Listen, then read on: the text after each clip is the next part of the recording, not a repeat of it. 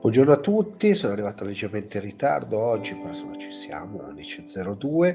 Eh, allora, eh, l'argomento del giorno, l'argomento del giorno è smart working oltre le proroghe. Perché? Perché sto ricevendo un sacco di messaggi ancora su questo tema, poi ero impegnato fino a pochi secondi fa a, in un convegno proprio che parlava di questo, no?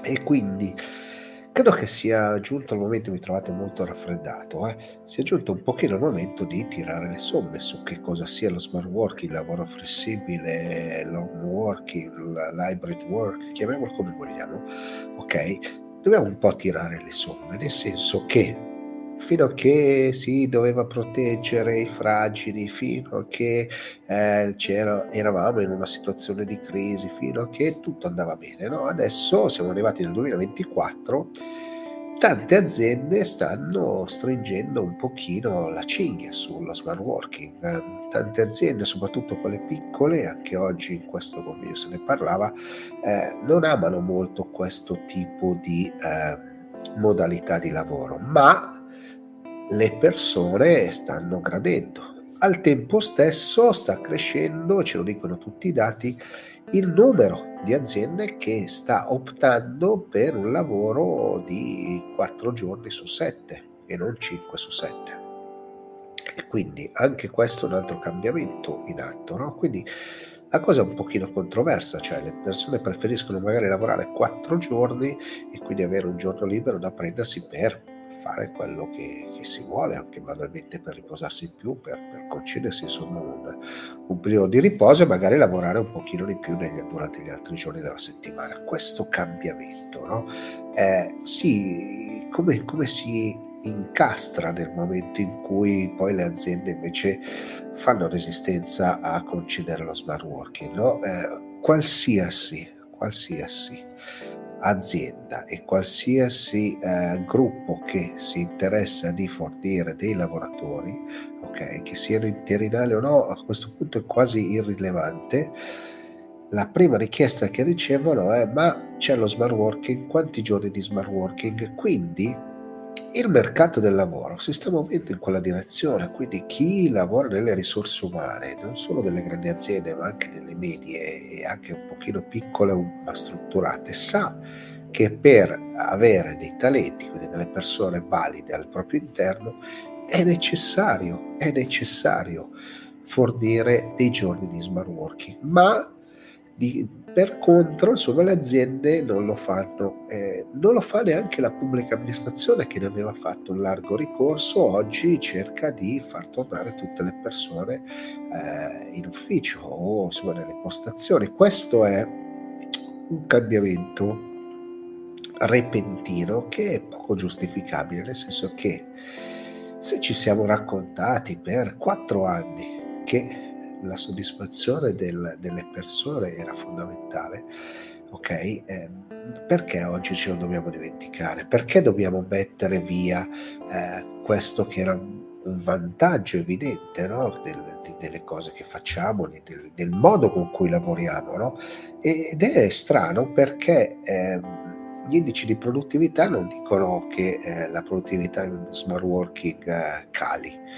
Eh, e questa è la cosa curiosa oggi qualcuno faceva anche riferimento a magari a qualche dato eh, sfalsato, no? però le aziende che fanno smart working in maniera massiccia non hanno visto calare i fatturati, non hanno visto delle perdite, chiaro che poi magari qualche caso c'è, ma in generale no? la, la, produttività, quindi quella misurabile, l'ultima riga del bilancio, non, non viene impattata dallo smart working. Quindi che cosa ci stiamo raccontando? Ci stiamo raccontando una volontà di controllo, abbiamo bisogno di vedere le persone o forse dobbiamo ragionare e non lo abbiamo fatto a sufficienza eh, nel modo di eh, fornire un lavoro che sia misurabile, quindi lavorare per obiettivi, quindi cambiare le cose e non semplicemente fai questo, stai qui x ore, ma eh, finisce un certo tipo di compito e questo è un cambiamento che riguarda il management, riguarda l'imprenditore, riguarda la modalità con cui ci interfacciamo. No? Allora, volevo farlo breve oggi perché peraltro ho un, un, impegno immediatamente dopo sono in una pausa di questo convegno eh, per capirci allora c'erano dei commenti subito allora adesso non lo ripesco più però ricordiamoci è proprio un tema, tema grosso questo no cioè se le grandi aziende che fanno smart working in maniera massiccia non perdono produttività forse qualche domanda bisogna farla ma non su, sullo smart working, su come eh, diamo gli obiettivi alle persone, come le rendiamo partecipi di, di, di quello che, che, stanno facendo. Ricordo, prima di ai lavoratori siamo delle persone. Lo smart working è diventato una richiesta anche per chi cerca lavoro interinale, non solo per il posto fisso. Era emersa anche stamattina questa cosa, cioè ok, vengo, faccio un lavoro per due mesi, tre mesi, cinque mesi, ma pretendo lo smart working. È diventata una, una consuetudine questa. E, e, ripeto, anche stamattina insomma, c'erano dei, dei dati interessanti. Mi avevano offerto un lavoro mi avevano offerto un lavoro interessante, ma mi hanno detto che lo smart è solo per due giorni al mese, non consecutivi e non di lunedì e venerdì questo è un classico esempio no? di quello che sta succedendo, di che cosa ti stanno chiedendo le aziende per farti tornare al lavoro. No? Cioè sì, c'è lo smart working, però guarda, non farlo di lunedì e di venerdì perché sennò qua capo si incacchia, eh, sì, ma non farlo più di due volte al mese e non farlo in giorni consecutivi. Sono quelle aziende che poi, e anche un'altra cosa che era successa stamattina, si incavolano se il, il dipendente eh, prende la 104 perché magari ha un genitore che ha dei problemi, un, un coniuge che ha dei problemi, dei figli che hanno dei problemi. Capite che è proprio un tipo di mentalità che va sradicata no? dal, dal, nostro, dal nostro modo di fare impresa, perché credo che questo incida violentemente sulla modalità con cui le aziende italiane fanno impresa. Quando l'altro giorno facevo lo smart work dicendo il diritto alla disconnessione, è proprio un modo con cui gli italiani fanno impresa e questo deve cambiare perché anche la filiale di un'azienda che ha il diritto di disconnessione in altre nazioni qua eh, non lo permette no? ed è assurdo.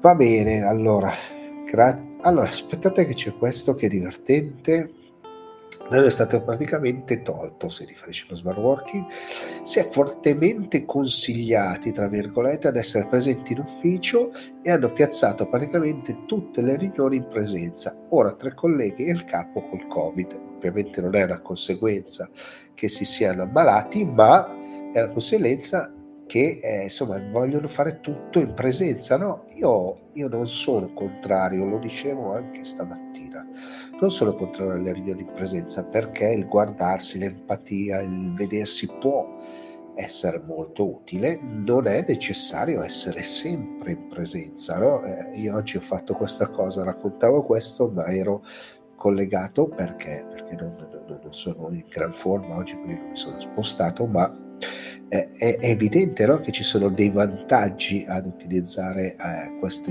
questo tipo di sistema, questo tipo di comunicazione. È innegabile che l'incontrarsi, stringersi la mano, vedersi, poter anche fare, scherzare alla macchinetta del caffè piuttosto che in, una, in, una, in un hotel, insomma dove vogliamo, è, è, è certamente più piacevole, ma quanto tempo risparmiamo senza, se non è necessario? Quanta CO2 risparmiamo, perché poi parliamo di responsabilità sociale, ci dimentichiamo queste cose, no? Quindi ci sono tanti aspetti che vanno messi insieme che poi alla fine devono, devono creare una, un, un, dato e quel dato è che forse certe modalità possono essere sradicate. Io non sono uno di quelli che racconta smart working, eh, hybrid working, tutto quello che volete eh, come una necessità, è un cambiamento e quindi come tale va, va, va, va preso. Poi ci sono dei lavori in cui è necessario eh, essere sempre presenti, ci sono altri in cui ci si, si può fare a meno, altri in cui dici ok, questa settimana non lo faccio, cioè poi non è che tutti quanti siamo uguali e tutti quanti vogliamo avere la nostra casa, magari non abbiamo lo spazio in casa, cioè sono mille motivi, mille motivi, ma pensare solo che funzioni perché il governo dice una cosa, perché ci sono delle proroghe, perché ci siano altri motivi, è veramente una cosa senza senso. Allora, grazie davvero eh, perché sono, state continuando a commentare e grazie davvero. Io vi sto mangiando la pausa del, de, dell'evento di oggi. Vi ringrazio. Appuntamento domani. Vi ricordo che c'è il podcast che è Vita da Ufficio che trovate un po' su tutte le principali piattaforme. Ciao a tutti, buona giornata e grazie di nuovo.